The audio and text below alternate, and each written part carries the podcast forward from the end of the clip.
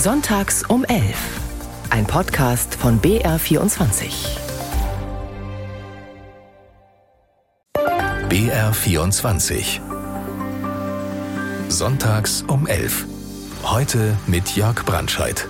Und diesem Thema Abschied von der Schuldenbremse ist Lindners Weg der richtige. Zu Gast im Studio ist Dr. Hendrik Groth verantwortlicher Redakteur für internationale Politikkonferenzen und Hilfsaktionen bei der Schwäbischen Zeitung. Guten Morgen, Herr Roth. Guten Morgen. BR24. Sonntags um 11. Rufen Sie an. Kostenlos unter 0800 80 80 789. Solides Wirtschaften. Lange Zeit galt das ja als so etwas wie das deutsche Markenzeichen, auch in Europa. Wir erinnern uns an die internationale Staatsschuldenkrise, in der es vor allem Deutschland war, das auch gegenüber anderen EU-Mitgliedstaaten, Griechenland etwa, auf Haushaltsdisziplin gepocht hat. Und jetzt ist Deutschland selbst ganz schön in der Bredouille. Nachdem das Bundesverfassungsgericht das Umwidmen von Geldern aus dem sogenannten Corona-Kredit in Investitionen für Wirtschaftsmodernisierung und Klimaschutz für nichtig erklärt hat. Konkret ging es bei diesem Urteil um den Nachtragshaushalt 2021, doch weil auch künftige Investitionen aus diesem Topf, dem Klima- und Transformationsfonds, finanziert werden sollten, hat das Urteil auch ein Milliardenloch in den laufenden Haushalt gerissen und zudem auch noch die Planung für 2024 ins Wanken gebracht. Die entscheidende Haushaltswoche im Bundestag wurde verschoben. Die Bundesregierung bringt den neuen Haushaltsplan nun später als geplant ein. Und was den Haushalt des zu Ende gehenden Jahres betrifft, will Finanzminister Christian Lindner quasi kurz vor Toresschluss doch noch die sogenannte Schuldenbremse aussetzen. Der Bundestag soll eine außergewöhnliche Notlage beschließen, also erneut auf die Ausnahmeregelung der Schuldenbremse zurückgreifen. Und wie es jetzt weitergehen soll, das hat Lindner diese Woche am Donnerstag so erklärt. In Absprache mit dem Bundeskanzler und dem Vizekanzler werde ich in der nächsten Woche einen Nachtragshaushalt für dieses Jahr vorlegen. Wir werden die Ausgaben äh, insbesondere für die Strom- und Gaspreisbremse jetzt auf eine verfassungsrechtlich gesicherte Grundlage stellen. Dazu bedarf es dieses äh, Nachtragshaushaltes. Ich betrachte es als meine Aufgabe, jetzt reinen Tisch zu machen. Wir können erst dann wieder über das Jahr 2024 und die nächsten Jahre sprechen, wenn wir einen rechtssicheren, einen verfassungsrechtlich gesicherten Zustand haben. Und dazu wird es in der nächsten Woche diesen Entwurf eines Nachtragshaushaltes 2023 geben. Der Sinn der Schuldenbremse war nicht falsch, aber die Art, wie sie jetzt wirkt in diesen Zeiten, wird den Herausforderungen nicht mehr angemessen gerecht. Deshalb muss sie reformiert werden. Ja, die muss ausgesetzt werden. Und ich bin Christian Lindner sehr dankbar, dass er das heute auch verkündet hat. Das ist ein sehr großer Schritt nach vorne. Nochmal, alle müssen sich bewegen. Es ist gut, dass es passiert. Herzlichen Dank dafür. Ich sehe im Augenblick nicht, dass wir an die Schuldenbremse heran müssen. Dafür gibt es genügend Möglichkeiten, an anderer Stelle zu sparen. Deutschland hat es geschafft, seinen Schuldenstand zu reduzieren. Und das liegt natürlich mit an der Schuldenbremse. Und das hat uns auch in die Lage versetzt, in der Corona-Krise, in der Energiekrise besonders gut auf die Härten zu reagieren, die da auf Deutschland eingebrochen sind. Ich halte das, was Christian Lindner jetzt vorhat, nicht für verfassungsgemäß. Und es ist wieder eine Spielerei, ein Taschenspielertrick, der da an den Tag gelegt wird meint CSU-Generalsekretär Martin Huber. Die Wirtschaftsweise Veronika Grimm, davor gehört, lobt die Schuldenbremse, an die Unionsfraktionschef Friedrich Merz zumindest im Augenblick nicht heran will. Und beim Grünen Parteitag in Karlsruhe, da gab es für Christian Lindner von dieser Seite sicher nicht alltäglichen Applaus dafür, dass er die Schuldenbremse im laufenden Jahr aussetzt. Den Parteichef Omid Nuripur haben wir dazu in der O-Ton-Collage gehört. Er will die Schuldenbremse reformieren. Ähnlich sieht übrigens auch der frühere Finanzminister Peer Steinbrück. Der SPD-Politiker hat jetzt in einem Interview mit der Wochenzeitung Die Zeit gesagt, ich zitiere, es muss eine Schuldenbremse geben, aber die jetzige ist erkennbar nicht mehr zeitgemäß sagt Steinbrück, der ja als so etwas wie der Erfinder der Schuldenbremse gilt. Und er verweist äh, zur Begründung auf einen extremen Investitionsbedarf auf diversen Feldern. Über beides werden wir in der nächsten Stunde sicher diskutieren, aber zunächst die Frage an Hendrik Groth, verantwortlicher Redakteur bei der Schwäbischen Zeitung. Zu was tendieren Sie? Ist die Schuldenbremse noch zeitgemäß? Muss sie reformiert werden oder vielleicht sogar ganz weg? Ich mache mir das Leben ein bisschen leichter und sage, ich beobachte mal die politische Debatte der nächsten Wochen, denn da ist ziemlich viel Dynamik drin. Ähm, ich glaube, dass die Bundesrepublik Deutschland über Jahre über ihre Verhältnisse gelebt hat und wir, äh, da gibt's ja auch im Moment diverse Fachleute. Ich glaube, heute war es in der FAS der baden-württembergische Finanzminister, der gesagt hat, wir können nicht über alles Geld kleistern. Sehr interessant, der kommt von den Grünen. Ähm, Friedrich Merz sagt, er braucht sie nicht ähm, und gibt sich als den Hüter der reinen Weisheit oder der reinen Lehre. Sein Problem ist, es gibt schon diverse Parteifreunde von ihm, die in Regierungspositionen auf Länderebene sind, die schlagen schon richtig Löcher in diese in diese Mauer. Also, also könnte sich da so, so eine Zweidrittelmehrheit äh, allmählich zusammenbrauen, die man ja im Bundestag bräuchte, um sie zu reformieren? Die ist, glaube ich, tatsächlich denkbar, denn der Schmerzwert, ähm, ich kann verstehen, dass man gegen diesen Haushalt äh, oder gegen diese, dieses Vorgehen der Ampelregierung geklagt hat und hat auch zu Recht Recht bekommen hat, denn ähm, immer was in Nebenhaushalte zu schieben und so weiter, das weiß jeder, der, was weiß ich mal, im ersten Semester Volkswirtschaft war, dass das sowas nicht geht.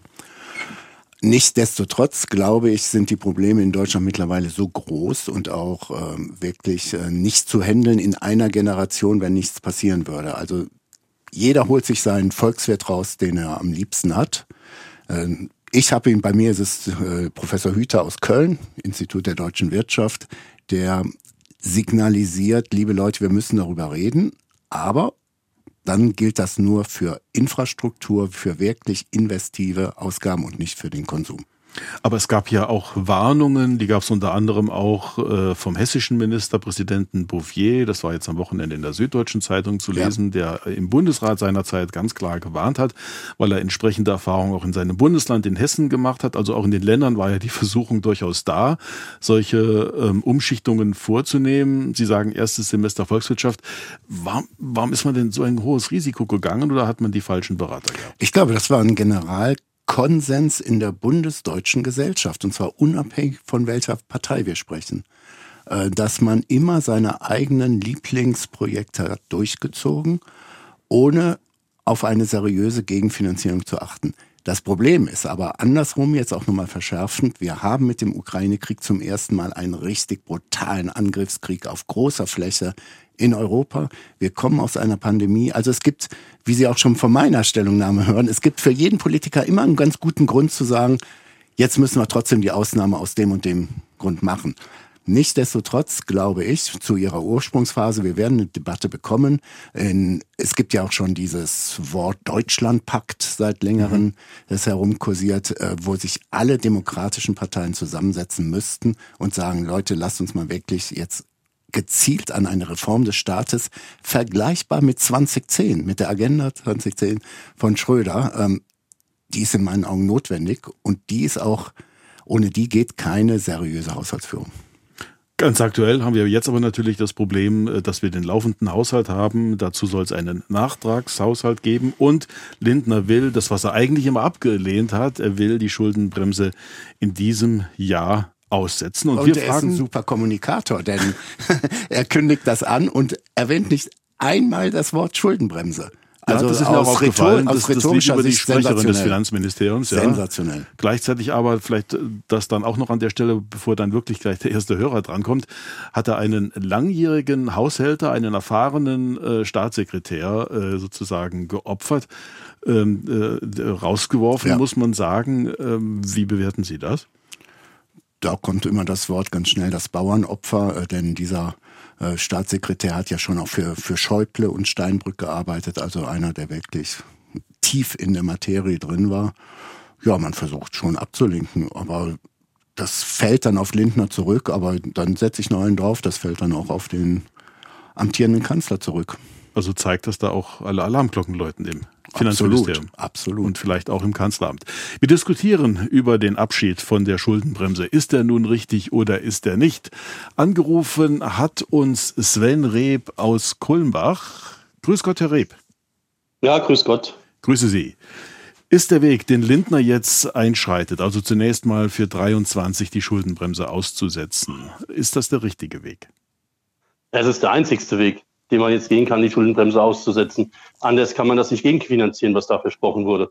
Das ist das große Problem an der Sache. Ich meine, die Menschen verlassen sich auf Zusagen, ähm, gerade was die Heiz- und Energiekosten angeht, ähm, dass, äh, dass man da unterstützt wird. Also vor allem der Privatmann äh, verlässt sich drauf und die Industrie.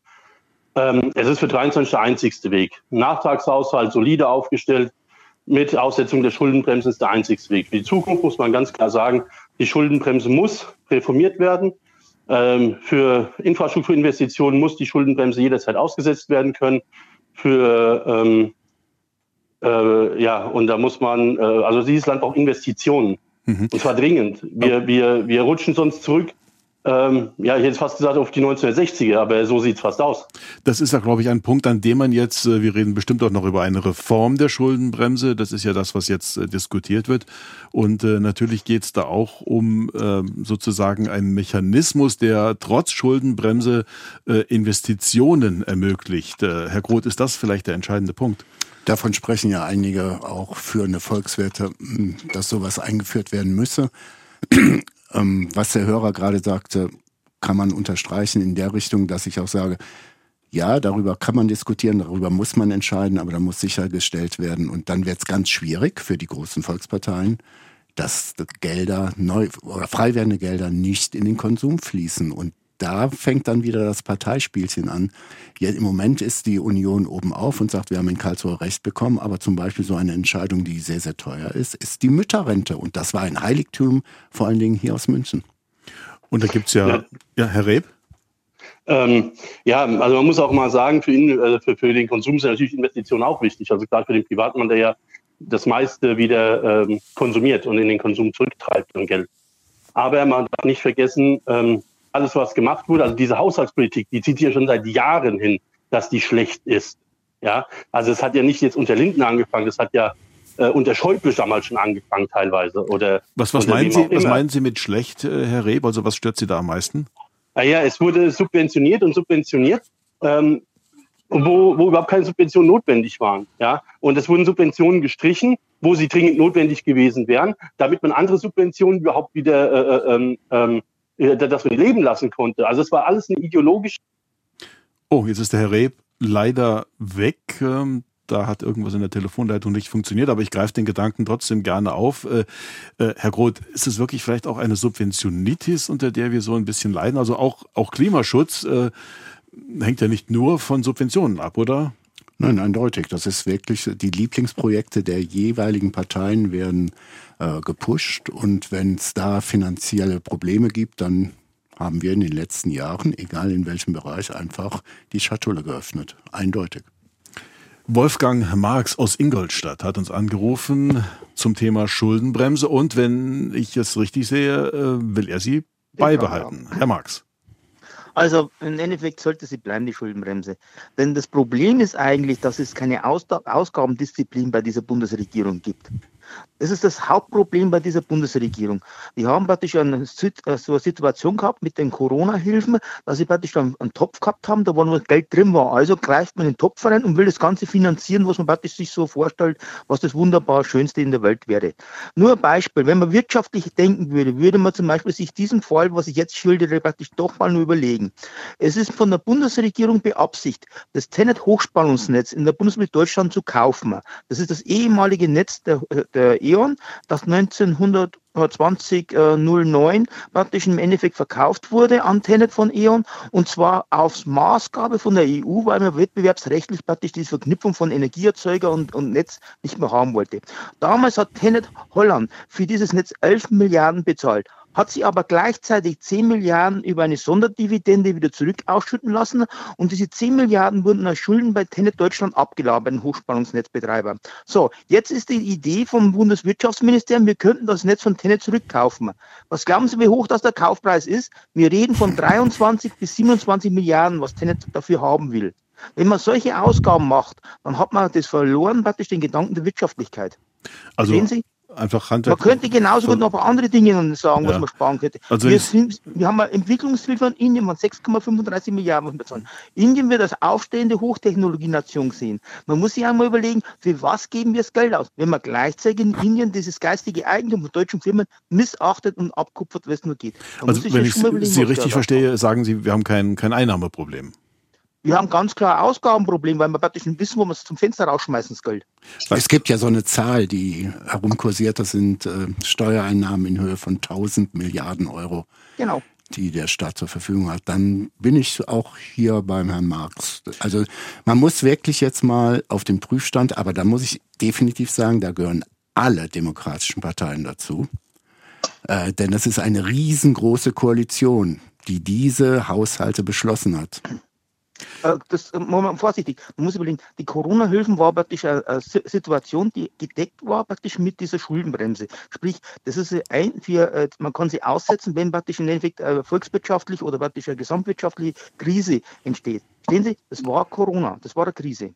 Ja, aber dann bringe ich mal eine kleine Polemik rein. Ah, Nur mal, damit wir ein bisschen mehr Spaß bekommen. Äh, Ich gucke mir die bayerische äh, Staatsregierung an, die dann äh, immer, oder be beziehungsweise die CSU, es gab e äh, ewig gefühlt einen CSU-Verkehrsminister.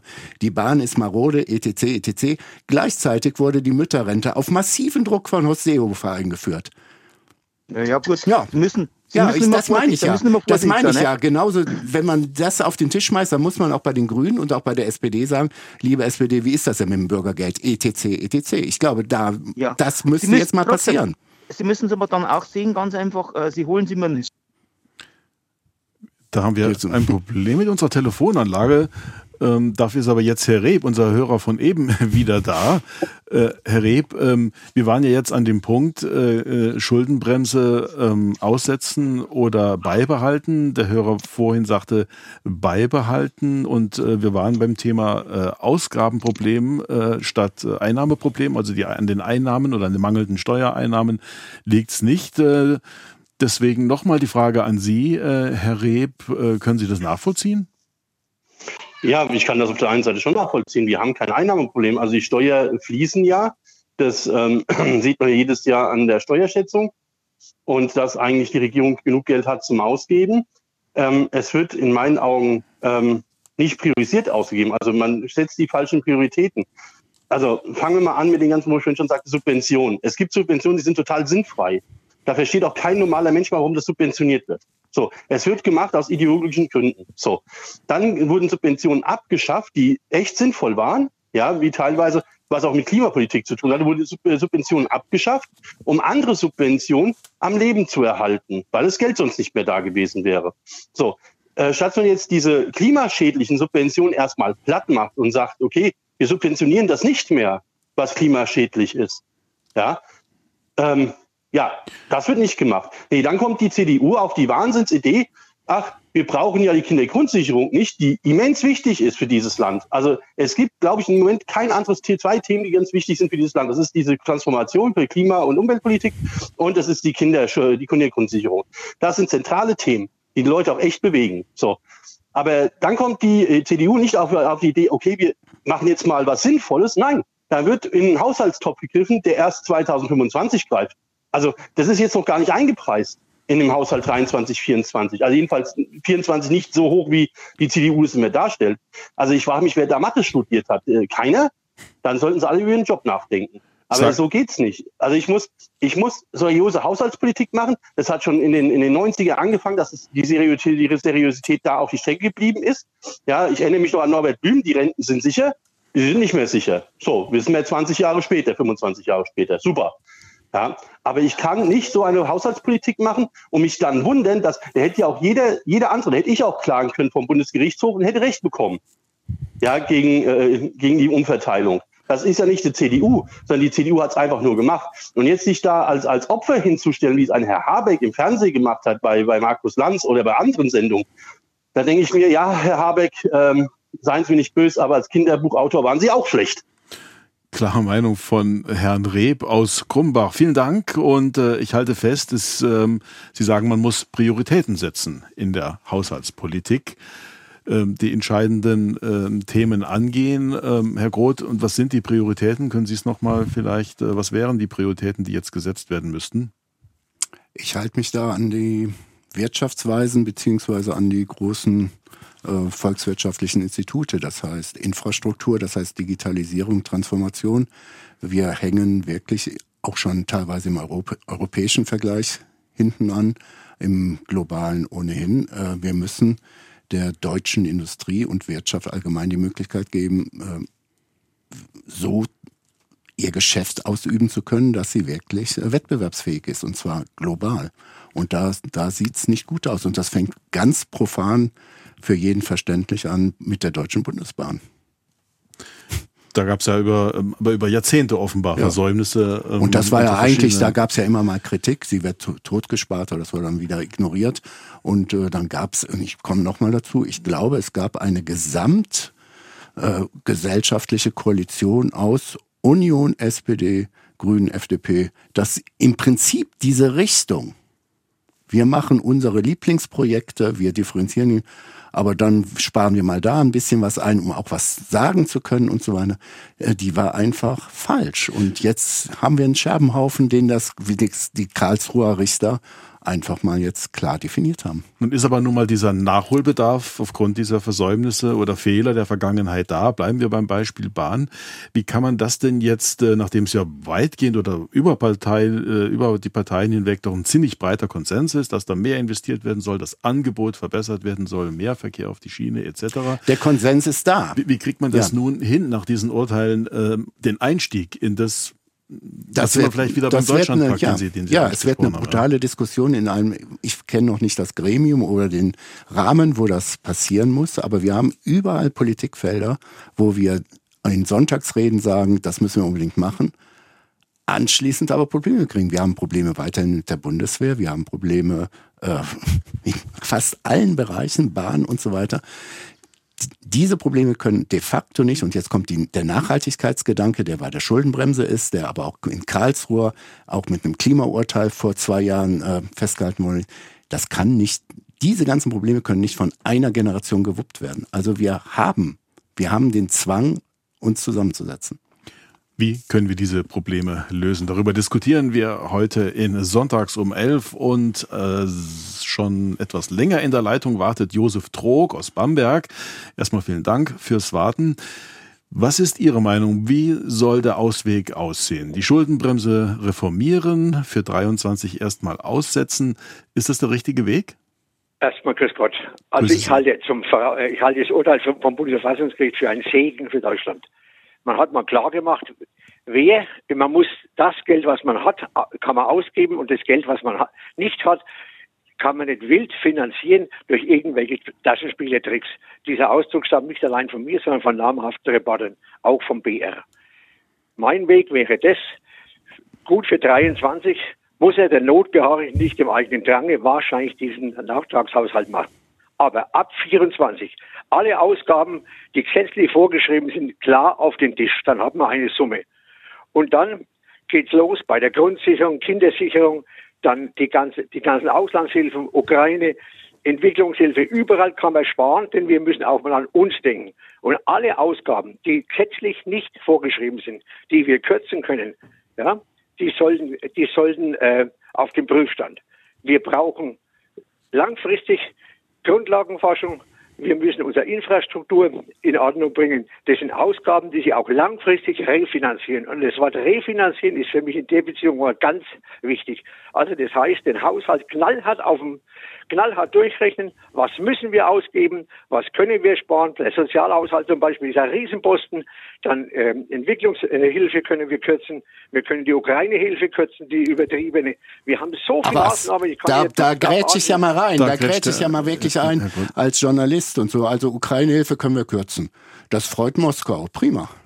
Und schon sind wir in dieser extremen Notlage, mit der die Bundesregierung zum Beispiel den Riesenwumms mit 100 Milliarden äh, Pot für die Bundeswehr beschlossen hat.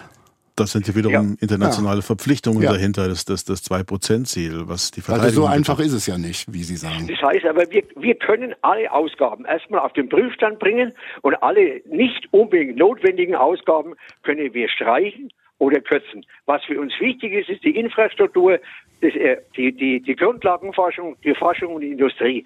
Von der leben wir und wir, wir haben keine Bodenschätze und nichts. Wir müssen uns auf das, was wir haben, konzentrieren. Aber das ist ja im und, Grunde genommen, also was Herr Trog hier sagte, ist ja im Grunde genommen auch das, was die Ansage mehr oder weniger ist des Finanzministers jetzt. Also es muss schon jeder in seinem Ressort schauen, äh, wo man äh, entweder streicht oder anders finanziert. Ja, und es geht runter auf die Länder und es geht runter auf die Gemeinden. Man muss eben dann, man kann nicht alle, nicht alle möglichen Leistungen äh, freistellen. Ja, äh, Kindergartenbeiträge, sonstige Beiträge. Beiträge sind, sind, sind Kosten, die refinanziert werden müssen durch, durch Einnahmen. Das ist der Unterschied zwischen Steuer und Gebühren. Gebühren müssen sich refinanzieren und Steuer können frei äh, verwendet werden. Und daran muss man auch einmal denken, es geht runter bis zu den Gemeinden und bis zu den Ländern. Sagt Josef Trog aus Bamberg. Und es bleibt natürlich die spannende Frage, ob es so einfach sein wird, diesen, diesen Notstand jetzt sozusagen auszurufen, um, den, äh, um die Schuldenbremse auszusetzen. Auch darüber werden wir gleich bestimmt weiter diskutieren. Erstmal vielen Dank äh, nach Bamberg, Herr Trog. Und hier gibt es jetzt gleich ein News-Update und erstmal blicken wir kurz auf die Straßen. BR 24 Sonntags um 11. Rufen Sie an. Kostenlos unter 0800 80 80 789. Es wird nicht leicht. Aber statt Beratungsergebnisse irgendwie vorweg zu erörtern, will ich sagen, wir machen uns lieber an die Arbeit. Ja, und das ist wohl ziemlich viel Arbeit, die da jetzt auch im Kanzleramt äh, auf Olaf Scholz zukommt und im Finanzministerium äh, auf den Finanzminister. Vor allen Dingen wird es ja zunächst mal darum gehen, Herr Groth, dass man ähm, den laufenden Haushalt sozusagen rechtssicher macht. Und dazu soll ja, das ist ja der Plan im, im Zusammenhang mit dieser Schuldenbremse, die außerordentliche Notlage ähm, als Begründung dienen.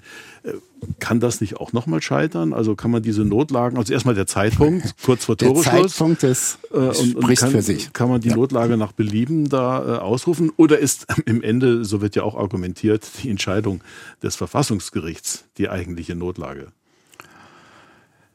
Ja, also in Berlin ist Alarmstufe Rot angesagt. Ähm, natürlich könnte man da auch nochmal gegenklagen. Die Frage ist nur, was hätte die Union davon, weil sie sich dann selber im Falle von weiterer dramatischer Entwicklung ähm, sich selber äh, binden würde. Im Zweifelsfall.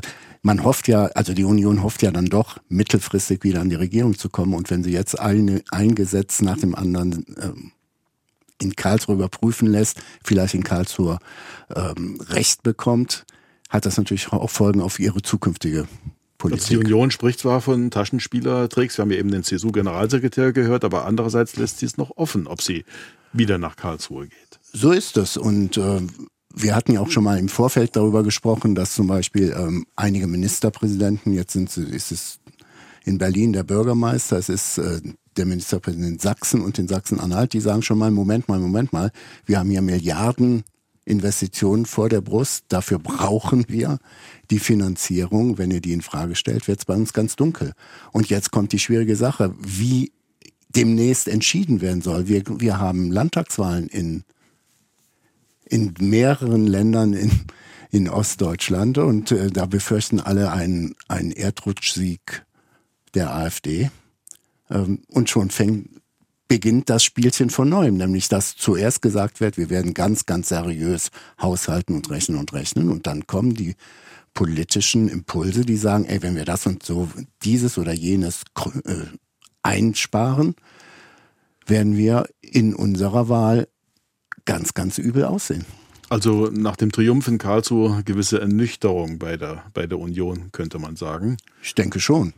Wir diskutieren weiter über die Schuldenbremse und wie es damit weitergehen soll. Es hat uns angerufen Gerhard Wiesent aus München. Grüß Sie, Herr Wiesent. Ja, hallo. Ich will mal berücksichtigen, dass wir eigentlich nicht mehr auf einer Insel der Seligen leben. Wir haben seit 2001 unsere gute harte D-Mark nicht mehr und sind umgeben von anderen Ländern, die äh, das Schulden äh, das Schuldenziel von 60 Prozent des Bruttonationalprodukts bei weitem überschreiten. äh, Frankreich, Italien, Spanien, Griechenland. Also äh, können wir das überhaupt, also ich bin leider kein Finanzfachmann, aber können wir uns da überhaupt abkoppeln von diesen äh, Schulden der äh, anderen großen EU-Länder?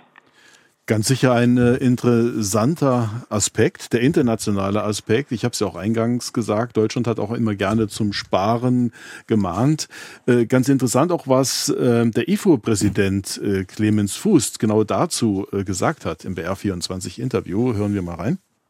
Ja, für uns ist es natürlich gemeinsam in Europa ein Problem, wenn Länder wie Italien und Frankreich sehr, sehr hoch verschuldet sind. Dann hilft es ja auch nur begrenzt, wenn wir unsere Schulden gering halten, denn es gibt ja doch eine gewisse Solidarhaftung in der Europäischen Union, etwa über die Europäische Zentralbank oder immer das Risiko, dass wir dann für die Schulden anderer haften. Insofern ist es vielleicht auch nicht so attraktiv, jetzt mit aller Gewalt unsere Schulden herunterzubringen, wenn wir dann am Ende für andere haften müssen sagt der IFO-Präsident Clemens Fußt und ähm, im Prinzip auch das, ähm, was unser Hörer Gerhard Wiesent aufwirft, das Thema, wie ist es denn eigentlich, äh, wenn man das im europäischen Gesamtzusammenhang sieht?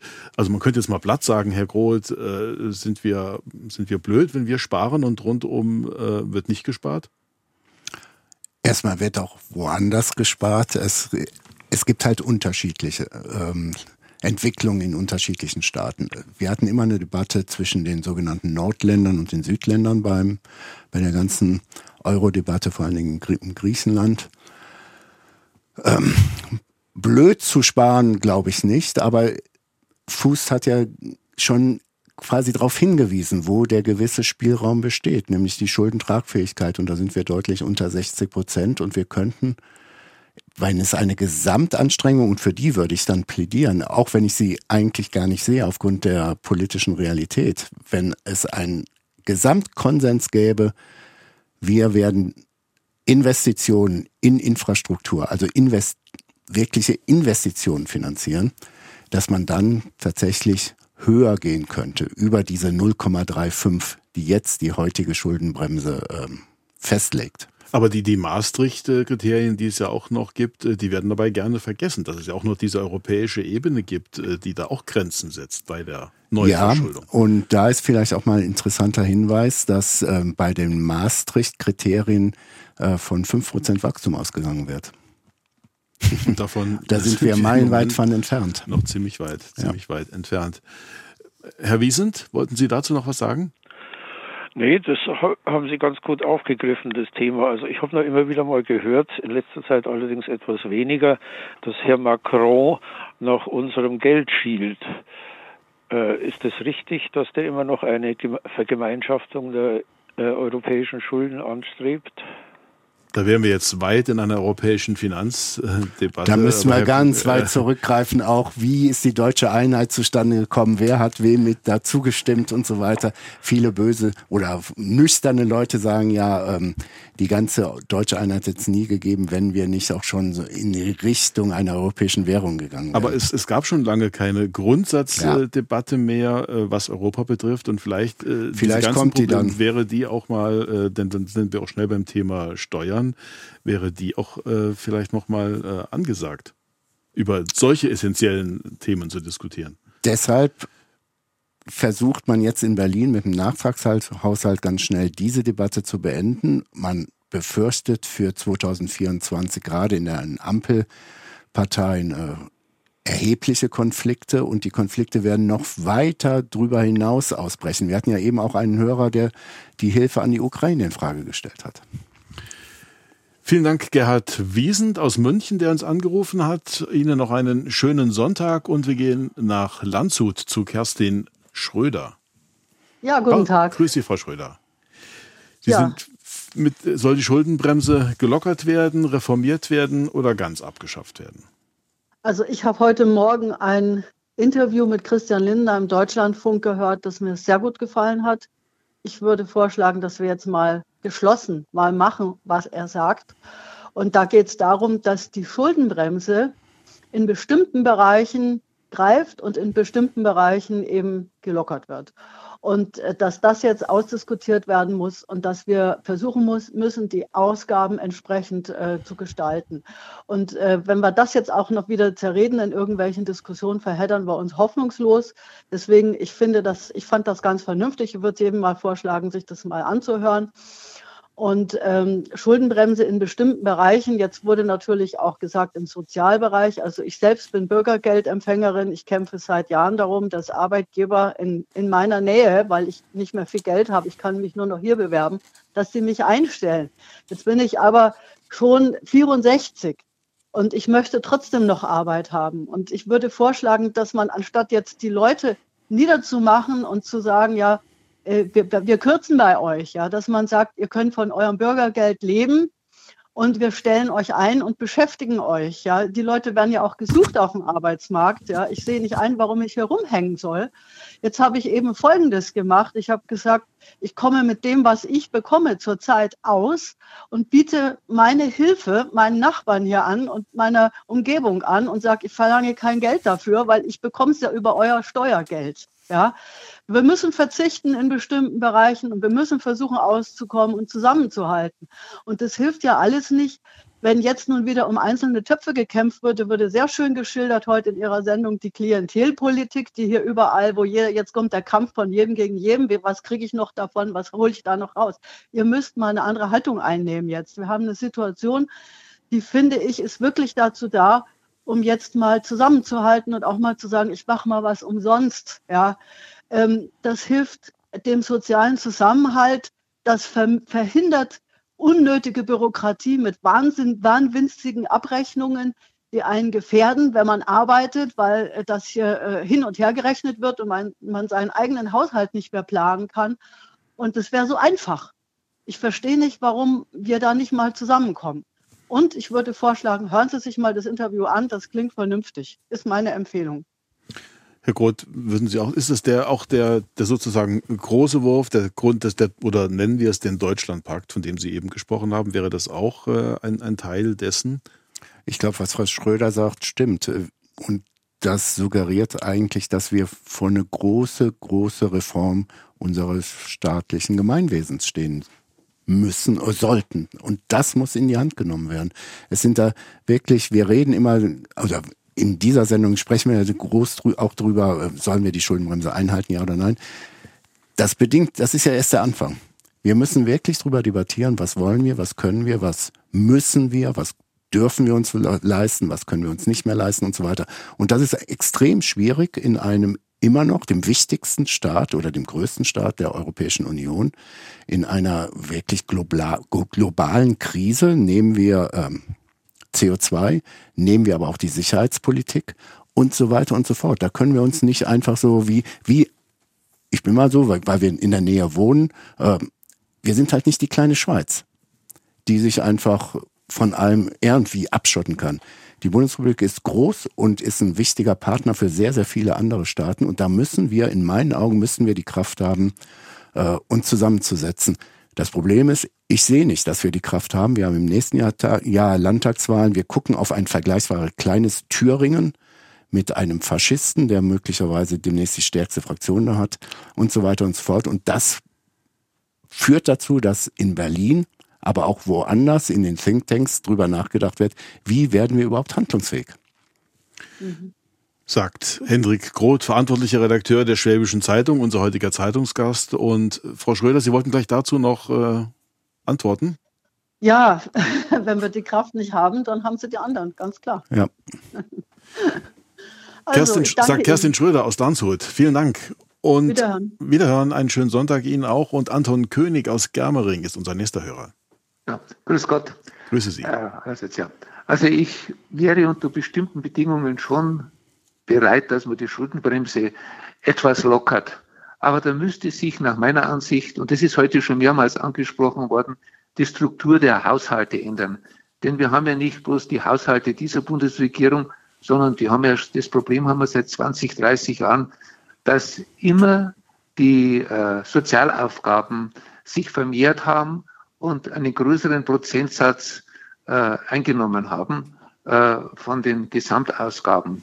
Und es wurde einfach in den letzten Jahrzehnten zu wenig in die Infrastruktur, in die Zukunft investiert. Nehmen wir bloß einmal die Bahn her, das wurde heute auch schon angesprochen, äh, die wurde kaputt gespart. Nehmen wir die Bundeswehr her, die wurde kaputt gespart. Solche Probleme können wir nicht so schnell lösen. Und auf der anderen Seite, da sind wir dann, ich bin bei einer Sache bin ich gegen Kürzungen mit der Rasenmähermethode. Das ist die Jugend, das sind die Kinder. Für meine Begriffe, also ich bin nicht für die Kindergrundsicherung, die heute ein bisschen für blödsinnig, aber ich bin dafür, äh, dass mehr Geld in, den, in die Schulen gesteckt wird, in die Kindergärten gesteckt wird, in die Lehrer gesteckt wird, damit die einzige Ressource, die die Deutschen haben, gefördert wird. Das sind die Kinder und die Jugendlichen. Da, da bin ich gegen Kürzungen. Aber sonst könnten Sie fast alle Ausgaben, ob das Rentner sind oder was der Teufel was, das könnten Sie alles mit der Rasenmähermethode runterkürzen. Oder nehmen Sie die Gastronomie die Mehrwertsteuererhöhung. Es muss kein Mensch ins Wirtshaus gehen. Er kann daheim kochen, das soll er ein bisschen lernen, wenn er das nicht kann. Dann lebt er preiswert, billig und gesund. Aber wir sind jetzt bei den nächsten Landtagswahlen, wurde heute auch schon angesprochen. Da ist es eben das Hauptproblem. Die Deutschen werden mit solchen Kürzungen nicht einverstanden sein. Denn Reisen ist ein Menschenrecht. Es, es, es gibt eigentlich bei uns keine soziale Ausgabe, die kein Menschenrecht ist. Und äh, äh, Wirtshaus gehen ist ein Menschenrecht und ich weiß gar nicht, was noch alles gibt. Und äh, das ist einfach so eine Sache, dass eigentlich ein Umdenken der Bevölkerung stattfinden müsste. Aber leider haben wir in den letzten Jahrzehnten die deutsche Bevölkerung verwöhnt. Wir haben, wenn einer geschrien hat, er braucht irgendetwas, haben wir nachgebessert bei den Sozialausgaben. So ist es immer weitergegangen. Und also, guck, da sehe ich das Hauptproblem, ob sich die Bevölkerung bereit ist zu ändern. Der Deutsche will auf nichts verzichten. Also er will mit 130 auf, mit, er will mit 200 Kilometer wie die Autobahn brettern. Also fest steht, der, der, der Arbeits- und Sozialetat ist wohl der größte äh, Einzeletat und da gehört, gehört natürlich vieles dazu und jetzt aktuell äh, ja. vor allen Dingen heiß diskutiert wird ja, ob das Bürgergeld erhöht werden soll, Herr Groth. Äh, ist, sind die Sozialausgaben da jetzt eine äh, entscheidende Stelle, an, über die wir diskutieren müssen? Das sieht so die FDP, das sieht so die CDU. SPD und Grüne sehen das überhaupt nicht so. Und deshalb bleibt ah. mal abzuwarten, wie sich dieser ganze Prozess entwickelt. Ich habe da meine Bedenken, aber auch, ähm, was der Hörer gerade sagt. Ich habe mir die Mütterrente eben angesprochen. Die Mütterrente, aber auch, aber auch, die, aber ich will nur sagen, was alles ein Rattenschwanz dahinter hängt, äh, wenn wir so weitermachen. Was jetzt gesagt worden ist mit den Wirtshäusern, da sage ich mal, mh, hm, die Wirtshäuser sind recht relevant für viele kleine Städtchen, Dörfer und selbst auch für eine Stadt wie München, weil sie dann eine vernünftige Innenstadt hat, wo auch noch Leben da weiter ist und so weiter und so fort. Also es ist schwierig, extrem schwierig und ich sehe nicht, ich sehe den Zwang, dass man sich zusammensetzt. Ich sehe offen gestanden nicht tatsächlich die, in der Realität, dass das so passieren wird, weil dann doch immer wieder Einzelinteressen rauskommen. Und das kann man gar nicht den Vertretern den Parteien vorwerfen. Ja. Herr König? Ja, ich stimme ihm zu. hinterlässt uns jetzt trotzdem für die für, für, ratlos, für, etwas ne? ratlos für das, was äh, jetzt konkret äh, ansteht, also für den Haushalt in diesem Jahr und für das nächste Jahr. Und wir haben ja noch gar nicht gesprochen äh, darüber äh, über die Energiekosten. Stichwort Strom- und Gaspreisbremse dadurch, dass, ähm, dass das sozusagen gesperrt wird äh, für über das Jahr hinaus, läuft auch die Strom- und Gaspreisbremse, mit der diese steigenden Energiekosten abgefedert werden sollten, läuft. Wobei aber da darüber man, ist das letzte Wort noch nicht gesprochen. Da können wir ja ein bisschen optimistischer soll sein. In diesem weil Jahr auslaufen, sagt der Finanzminister. Das wäre und hat damit offenbar die äh, SPD und die Grünen irgendwie etwas überrascht, wenn ich es richtig sehe. Ja, aber da sage ich wiederum nur aufgrund der Tatsachen von heute, ich halte das für nicht so dramatisch. Die, derzeit sind die Marktpreise unter den Bremspreisen. Mhm. Äh, warum muss ich da eine Sicherheit grundsätzlich wieder fest betonieren? Also das ist ein Punkt, den ich jetzt, glaube ich, auch im Vergleich zu anderen Staaten, in denen ich früher gearbeitet habe, sehe, dass wir schon eine gewisse ja, Versicherungsmentalität haben. Wir wollen uns für alles absichern, absichern, absichern. Äh, Stand heute ist es, haben sich die Gaspreise normalisiert, sind, glaube ich, auf dem Stand von Oktober 21. Äh, warum soll ich da jetzt nochmal Geldmittel reinnehmen? Nur für den Fall, dass etwas passieren könnte, was eventuell uns droht. Also noch also, besser wäre natürlich eine Energiepolitik, die solche Subventionen exakt. erst gar nicht nötig macht. Und da braucht es aber auch wieder einen großen Konsens, den, den kann ich auch nicht erkennen in der aktuellen politischen Debatte. Gleich, Gleiches gilt doch wahrscheinlich auch für die Elektromobilität. Auch da kommt jetzt die Frage, die Infrastruktur soll ausgebaut werden. Das alles auch mit viel, viel Subventionsgeldern. Auch da, da ist allein mit den Leitungen stehen 5,5 Milliarden Euro im Raum.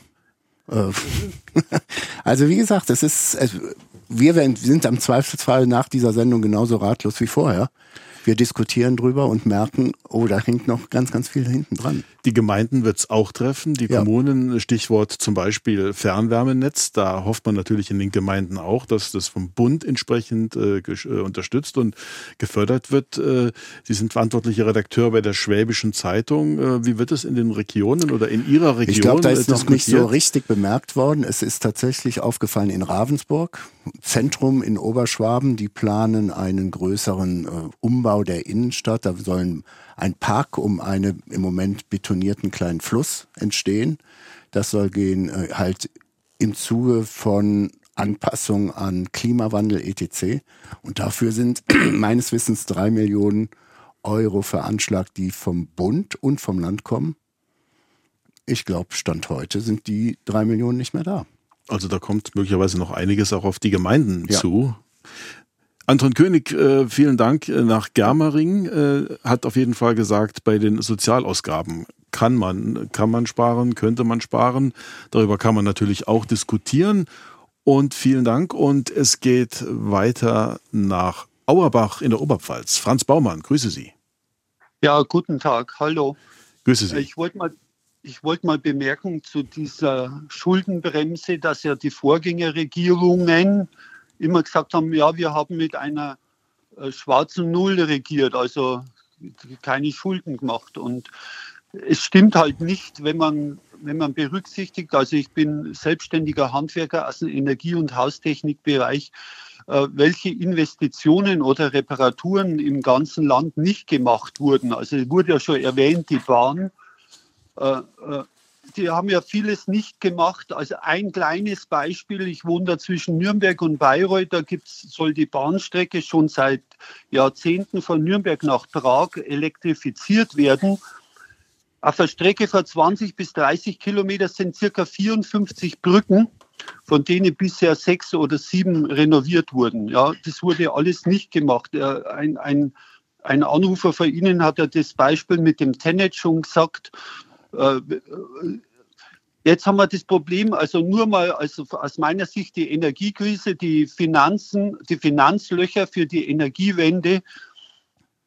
Da hat ja der Jürgen Randers in dem Buch Die Grenzen des Wachstums, da gab es ja fünf Ausgaben, da hat er 2012 mal geschrieben, es ist ganz vernünftig, wenn man sich zusammensetzt und berät, wie man diese Probleme löst.